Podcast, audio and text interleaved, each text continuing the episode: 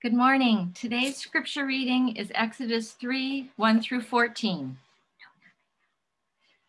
Now Moses was tending to the flock of Jethro, his father in law, the priest of Midian, and he led the flock to the far side of the wilderness and came to Horeb, the mountain of God. There the angel of the Lord appeared to him in flames of fire from within a bush. Moses saw that though the bush was on fire, it did not burn up. So Moses thought, I will go over and see this strange sight, why the bush does not burn up. When the Lord saw that he had gone over to look, God called to him from within the bush, Moses, Moses. And Moses said, Here I am. Do not come any closer, God said. Take off your sandals, for the place where you are standing is holy ground. Then he said, I am the God of your father, the God of Abraham, the God of Isaac, and the God of Jacob.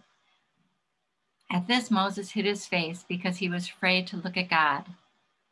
The Lord said, I have indeed, indeed seen the misery of my people in Egypt. I have heard them crying out because of their slave drivers, and I am concerned about their suffering. So I have come down to rescue them from the hand of the Egyptians and to bring them up out of that land into a good and spacious land, a land flowing with milk and honey, the home of the Canaanites, Hittites, Amorites, Perizzites, Hivites, and Jebusites. And now the city of the Israelites has reached me, and now the cry of the Israelites has reached me, and I have seen the way the Egyptians are oppressing them. So now go, I am sending you to Pharaoh to bring my people, the Israelites, out of Egypt. But Moses said to God, Who am I that I should go to Pharaoh and bring the Israelites out of Egypt? And God said, I will be with you, and I will, and this will be the sign to you that it is I who have sent you. When you have brought the people out of Egypt, you will worship God on this mountain. Moses said to God, Suppose I go to the Israelites and say to them, The God of your fathers has sent me to you. And they ask me, What is his name? Then what shall I tell them? God said to Moses, I am who I am. This is what you are to say to the Israelites I am has sent you, sent me to you. This is the word of the Lord. Thanks be, Thanks to, God. God. Good morning to you. Good morning, Storefront. Um, we are we're beginning a new sermon series. Uh, it's been uh, about a year, and now we're move, we're in a sermon series in which we're going to be moving towards membership, and therefore we're looking at it, with this new series. We're looking at those aspects of the Christian faith which make Christian community not only distinct but that allows for Christian community to, to grow and to hopefully make lasting impact here for us, uh, Storefront Church in this particular neighborhood. And because this is New York City, maybe even for the world. You know, if you look at the skyline of New York, then it's hard to say it's just the best skyline in all, all of the world, right? But the reason for that is because the rock that is uh, under the surface is some of the hardest rock in all of the world. And therefore, if you look downtown, you look into Midtown, you see what? You see not only land that people can stand on, but you see land that people can dream and build upon, right? Because of that Man- Manhattan shift, schist, which is that hard rock formation, we're able to, to build or be able to, to, to create. And there are essential truths in the Christian uh, experience, essential truths in the Christian tradition that act as that same sort of foundational bedrock for us as well. And those truths are uh, the reality of God, uh, the presence of Scripture in our lives, and what it means for us as, as um, people walking in faith. Um, what is the human condition?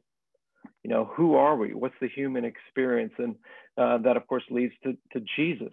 Who was this person that walked in the first century uh, from nazareth? Uh, so we look at his person but we also look at his work. What is his and not only his example but his work on the cross mean for us as a community? And so we also will look at uh, the institution you might say or the, uh, the people of god. We'll look at the church which we have done uh, in the last several weeks.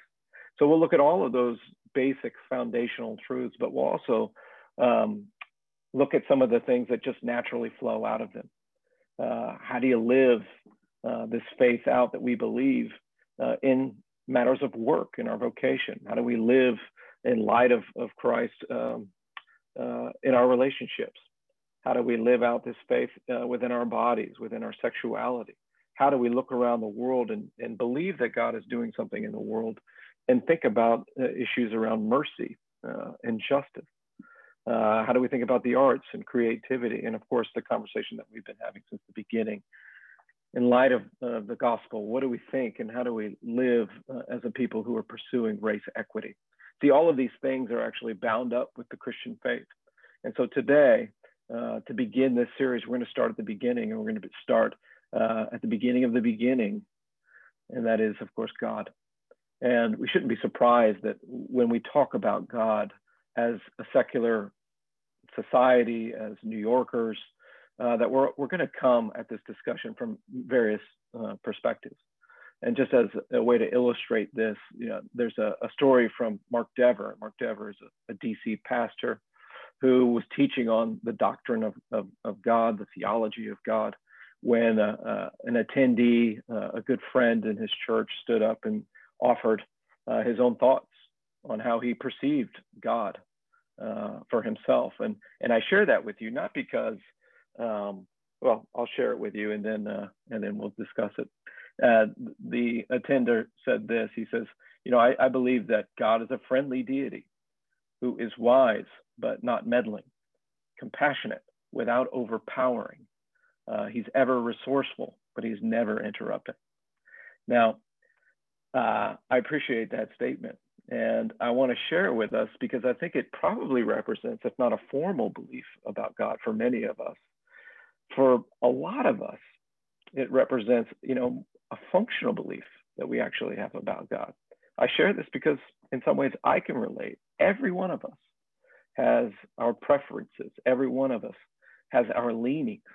But the question that we always have to ask ourselves is if God if God reacts just the way that I tend to react, or if God believes all the things that I believe, then we have to ask the question Am I in touch with the real God? Or am I simply interacting with my own emotions? Am I interacting with my own temperament and desires? Are we dealing uh, actually with uh, the God of our own making? That's the question we always have to put before us. Because if we deal with the God of our own making, that would absolutely be tragic.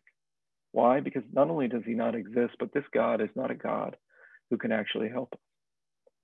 But fortunately for Moses and for you and I, we have a God who challenges all the ways that we think we want God to be. See, this, this quote says that he wants God to be friendly. But I think uh, this passage shows that God does us one better, and that is that he's good.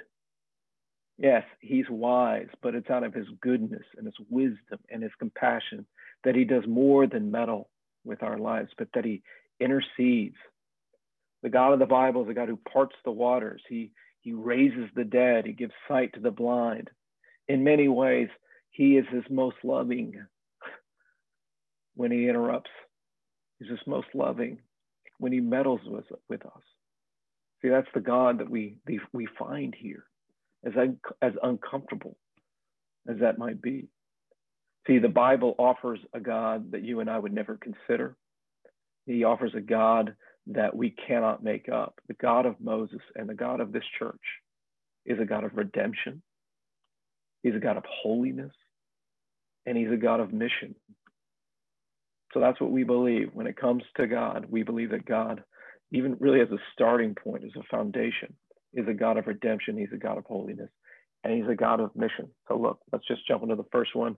First, he's a God of redemption. And you see that right there in, in those first couple of verses, because the place where Moses encounters God in this fantastic story, he encounters God in a burning bush, is where? It's on Mount Horeb, the Mount of God. But Horeb actually means desolation. It means desolation. And what that tells us is that God intervenes in Moses' life where? At the place of desolation. And he does that in order to call him to something greater. And why does he do that? Because he's a friendly deity who doesn't want to meddle? No. It's because Moses needs meddling with. Because the God of the Bible, in his sovereign authority, in his control, he set his sights on not just personal redemption, but on cosmic redemption. And Moses is included in all of that. So, how did Moses get to this particular place? Well, because God is a God of redemption, we also have to consider that God is a God of providence. Now, what does that word mean? What is that that theological term? Well, providence means that in God's infinite wisdom, that He takes both the good things and He takes the bad things in our life, and He weaves them into His perfect plan. And God has been doing that. If you know the story of Moses since day one, He's been doing this in Moses' life before Moses even realized it.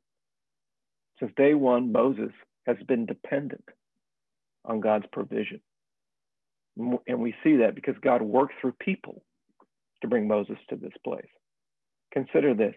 You know, when Moses was born, there was a decree from Pharaoh that all the Hebrew children should be killed. And therefore, you remember the story from Sunday school, right? Moses' mother places him in a basket. And what does she do? She intentionally sends him down the river so that he can be uh, received by the caravan of Pharaoh's wife. So she strategically places him in the basket. Seems dangerous still, right? But he places this child in the basket so that he can be received into the arms of, of Pharaoh's wife. And so, what that means is that his safety and his eventual upbringing, his education in the court of Rome was dependent on the courage of women that were around him. And these women were provided by God. So God works through people. But we also know that God worked in Moses' life through his sin to bring him to this particular place. You know, in his late 30s, Moses had an experience that changed the course of his life. Uh, in that experience, he saw a Jewish slave who was being mistreated. And what did he do? He stepped into it and he interceded. And it's a little bit vague, honestly, whether he's seeking justice or he's seeking revenge. But we know that in his interceding, he becomes the evil that he sought to eradicate. And so on his own, we learn that Moses doesn't have the wisdom. He doesn't have the discipline. He doesn't have the creativity, the ingenuity to actually bring the justice that is necessary.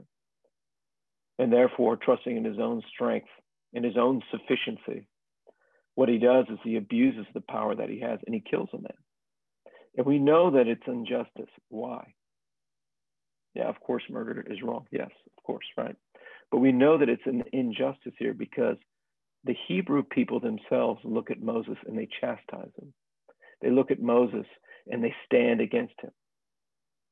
And so, out of fear and shame, what does he do? Moses flees out into the desert, where God, through uh, this uh, man named Jethro, provides him refuge. And he also provides him time. So, God works through people to provide uh, redemption. God works through our own sin to provide redemption. God also works through time to bring Moses to this particular place. See, Moses spent time in the desert. How much time did Moses spend? He spent four decades in the desert. I know how long four decades is. And while he was there, he created a whole new life. He learned a new skill. He got married. He humbled himself under his father in law and he became the, the best educated second shepherd, probably in the history of the world. But I suspect that Moses came to this place, this place of des- desolation, at the age of 80,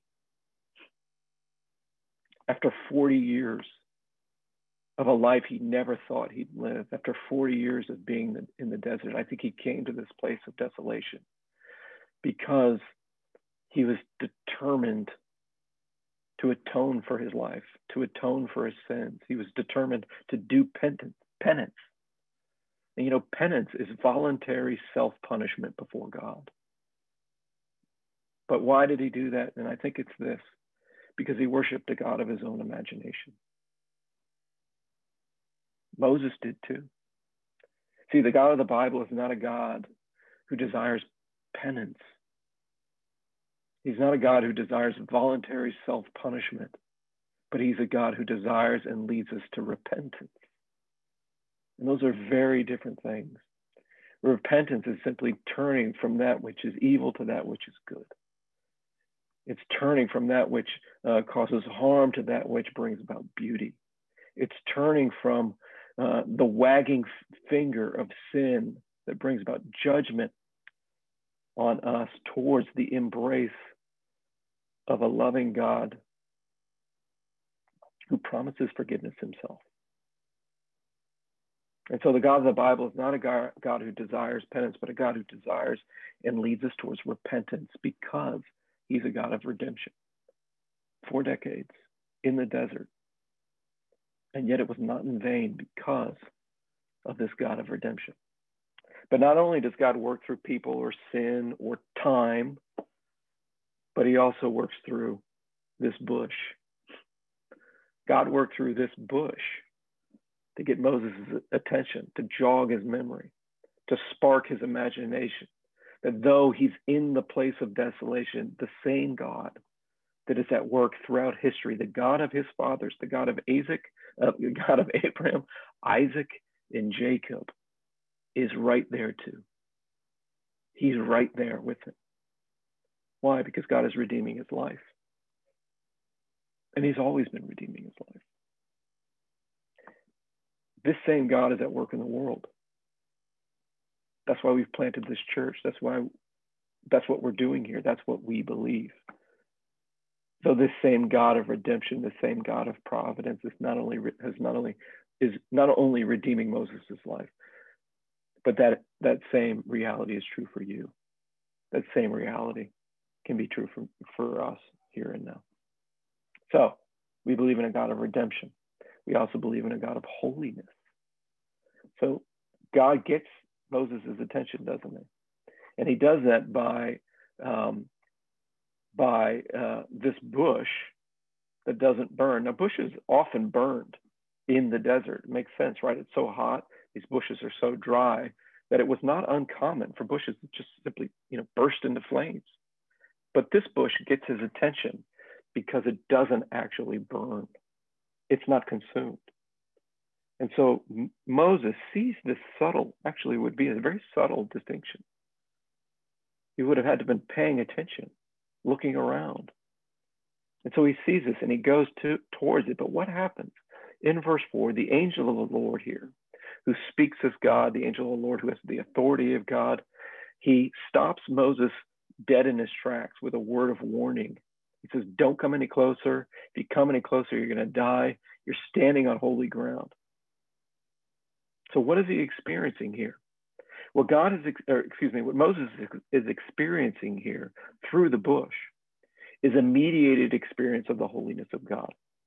Now, the holiness of God in the Bible doesn't just represent a, a general sacred feeling, it doesn't represent a kind of spirituality. The holiness of God represents God's ever existing, unchanging goodness and purity his ever uh, existing, unchanging goodness and purity. And let's just land on that idea of unchanging for a second. See, there's a difference between unchanging goodness and purity and potentiality, right? Some might say that human beings show these, these qualities of goodness and purity in fits and starts, but we never actually achieve our potential. Of course, that's the goal of the Enlightenment, wasn't it? That through education and, and through the human will, one day we would achieve goodness and purity. We'd achieve what we actually desire. But what this means here is that goodness and purity, the kind that is in, embodied here in this sacred, holy place of this burning bush, is, is a realized goodness and purity, not an unrealized one. What we're, what we're saying is not potential for goodness and purity, but goodness and purity that uh, has that just is. It's goodness and purity that has no beginning and no end. It's goodness and purity, um, true goodness and purity, not the potential for such. See, true goodness and purity. Uh, so, excuse me, goodness and purity for us is always in the in the in the future. It's always a, a kind of potentiality. And what the philosophers and the theologians would actually suggest is if true goodness and purity is always in the future, it's always a potentiality, then we have to question whether we understand the meaning of goodness and, and purity. Does it really exist for us? It's a challenging idea. And so, as you and I think about goodness and purity, what do we think? It seems so inviting, doesn't it?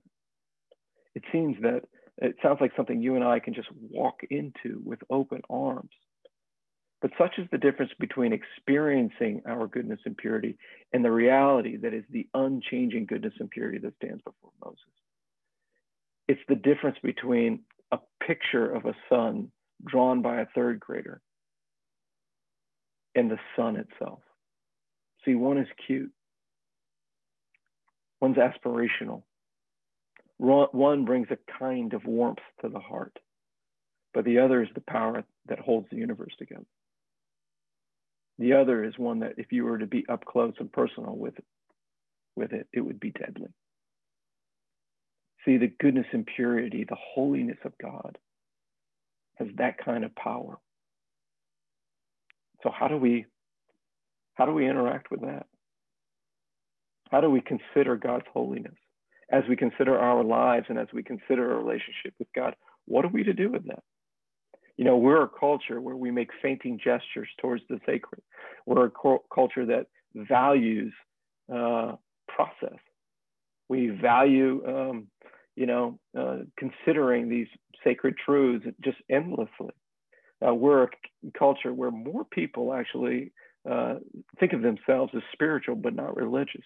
So, in a culture like that, how does a story like this, how are we to deal with a story like this? Well, it should stop us in our tracks too.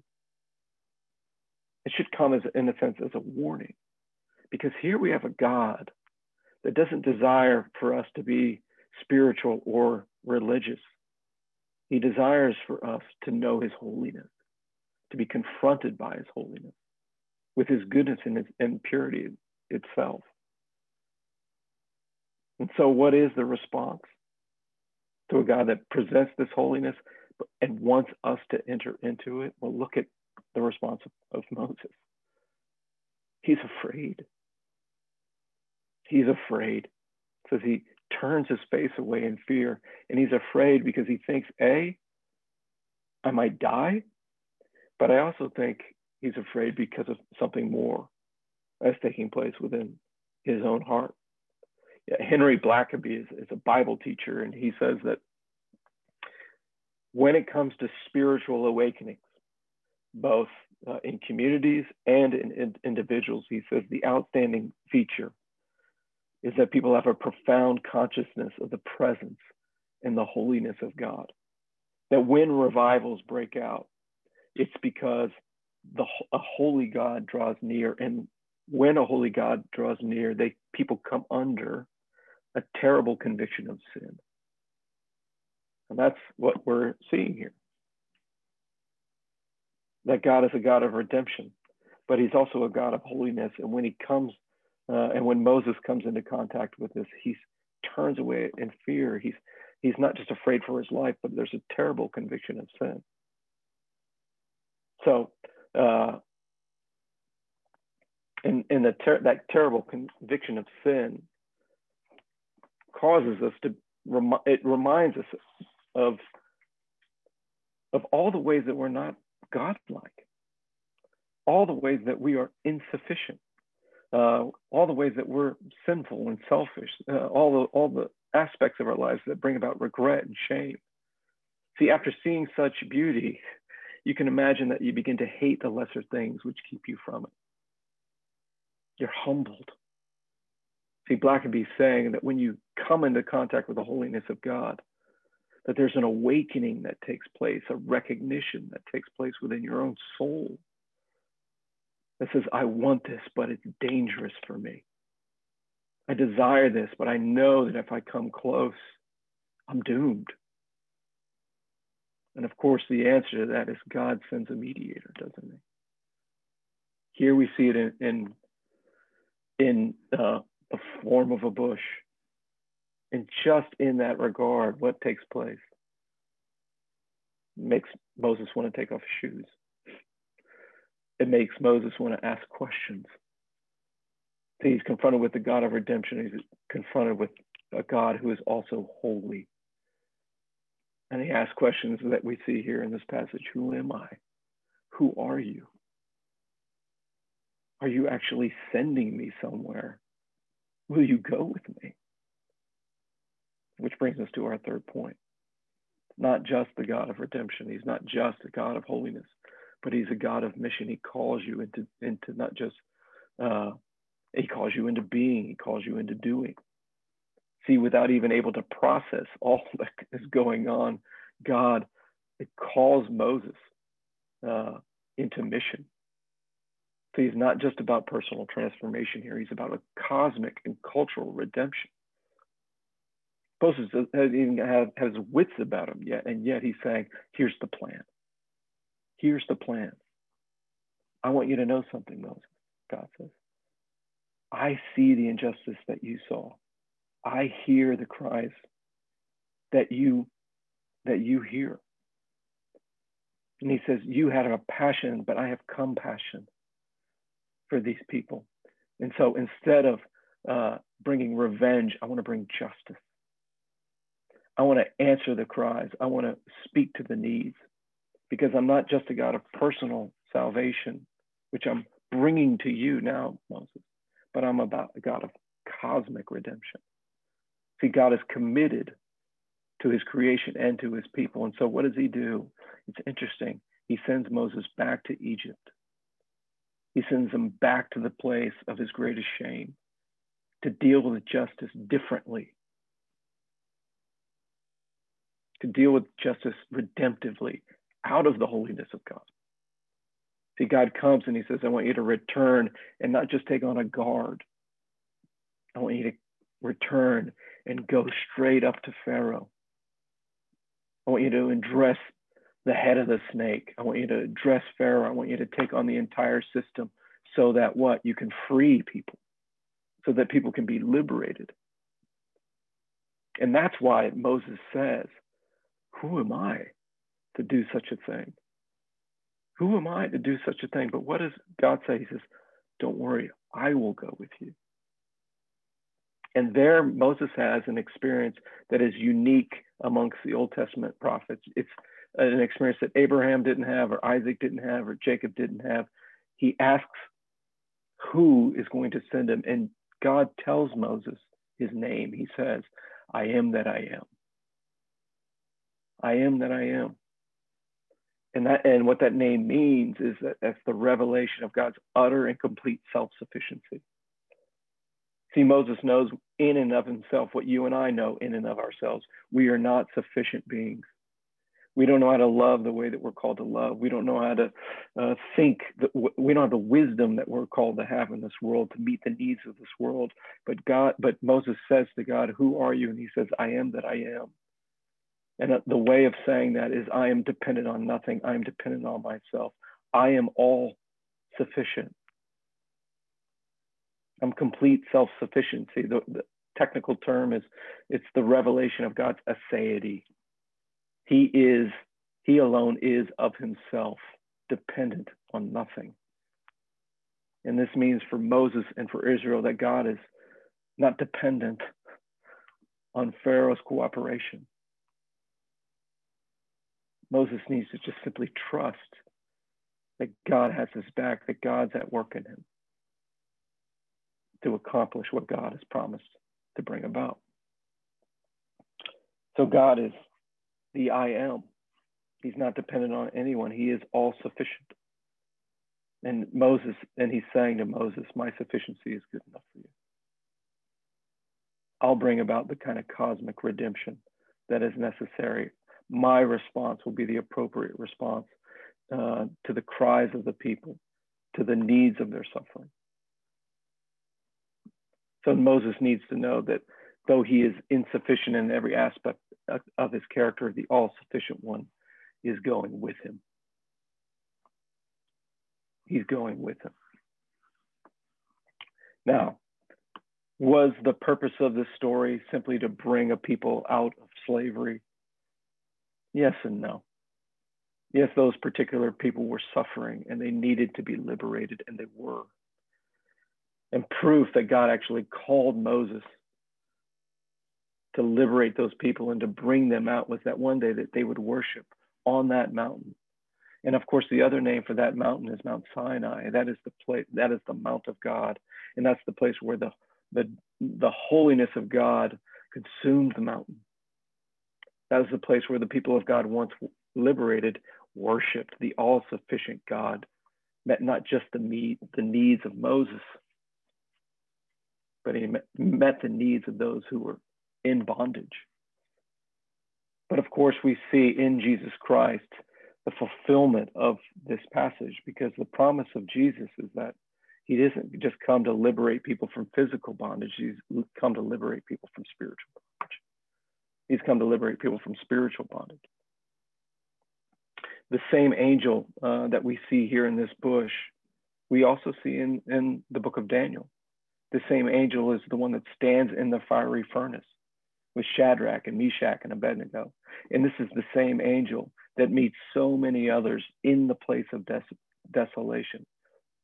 But in Jesus Christ, this angel of the Lord, God Himself, enters into the desolation of the first century Jewish community as well.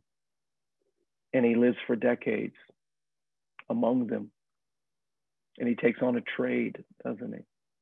And he humbles himself and he submits himself to being dependent on others. See, he lives the life that you and I should live so that he can die the death that you and I should die. You know, there's a place where, as he's going to the cross, after he's just washed the feet of his disciples, as he's going to the cross, uh, the, the centurions come to him and they say, We're looking for Jesus of Nazareth um, or Jesus, excuse me, says to them, Who are you looking for? And they say, We're looking for Jesus of Nazareth. And in response, he harkens back to this moment and he says, I am. He just says, I am. And in John 18, you know what it says? As soon as they, as soon then as he had said this to them, I am, they went backward and they fell to the ground. And so that's a way of saying, holiness himself was with them. Holiness himself was within a body. Holiness himself was in the body, and yet it didn't consume the body. See, the fullness of God was in Christ, and he went to the cross.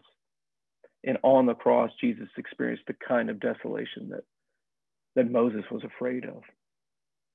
He experienced uh, the holiness of God by embodying in the flesh all of our sin for us. He who was holy experienced the reality and the judgment of our lack of goodness and our lack of purity so that we could experience redemption, so that we could actually enter into holiness, that holiness itself could come in into us, so that we could also be sent out with purpose. And so, in closing, as we think about what Moses experienced, as we think about what God has done for us in Jesus, what could be different about the purpose of my life because of the reality of this God? How should I now live? How should I now treat my work, treat my relationships, treat the people around me? See, we want to be a community that, like Moses, recognized their mental, their physical insufficiency, but we also need to recognize our moral insufficiency as well and look to the all sufficient one. You know, we live in a, in a city, in a culture, in a country that prides itself on being self made individuals. But if you look to the God of the Bible, if you look to this God who is about redemption and holiness and mission, then we have to recognize that the God, uh, uh, the sovereign God, the God of the Bible, brings death to the, to the myth of the self made man. 5,000 years ago, Moses lived. And even today, he's considered one of the most important, impactful people in all of human history. And We live in a time of a bunch of, of masters of the universe, don't we? We look around and people are doing incredible feats of technology and medicine and so on and so forth. None of them will have the impact of Moses. Nobody, I'll leave it there. As extraordinary as Moses' life was, he was not a self made person. Moses' life is almost defined by his dependence on others. Ultimately, his life is defined by his dependence on God. So be it with us as well. See, the Christian community is one of individuals who know that they've come to the end of themselves. Have you? Do you recognize that we lack the love, we lack the wisdom, we lack the creativity and the energy that the world actually needs? But when we turn to God, He provides. Are we a community that pursues holiness? Admittedly, there's probably nothing more confusing or uninspiring for people than the pursuit of holiness. But let's remember this God never intended to make people more spiritual or religious. He intends to make people holy because he is holy himself. Colossians 2 says this about Christ For in him dwelleth all the fullness of the Godhead bodily for you. Let's pray. Heavenly Father, what do we do with the God that we find in the scriptures? One that confronts us in all of these particular ways. Would you, by the power of your Spirit, teach us about your love, not to bring revenge, but to bring redemption? About how your holiness is both dangerous and absolutely what is necessary and what we need. That in Jesus, you provide a way that we can be liberated from our own sin and experience this holiness without without being crushed Lord, would you help us to understand all of these things that so that we might follow Christ in this world as he's called us to. I pray all this in Jesus' name. Amen.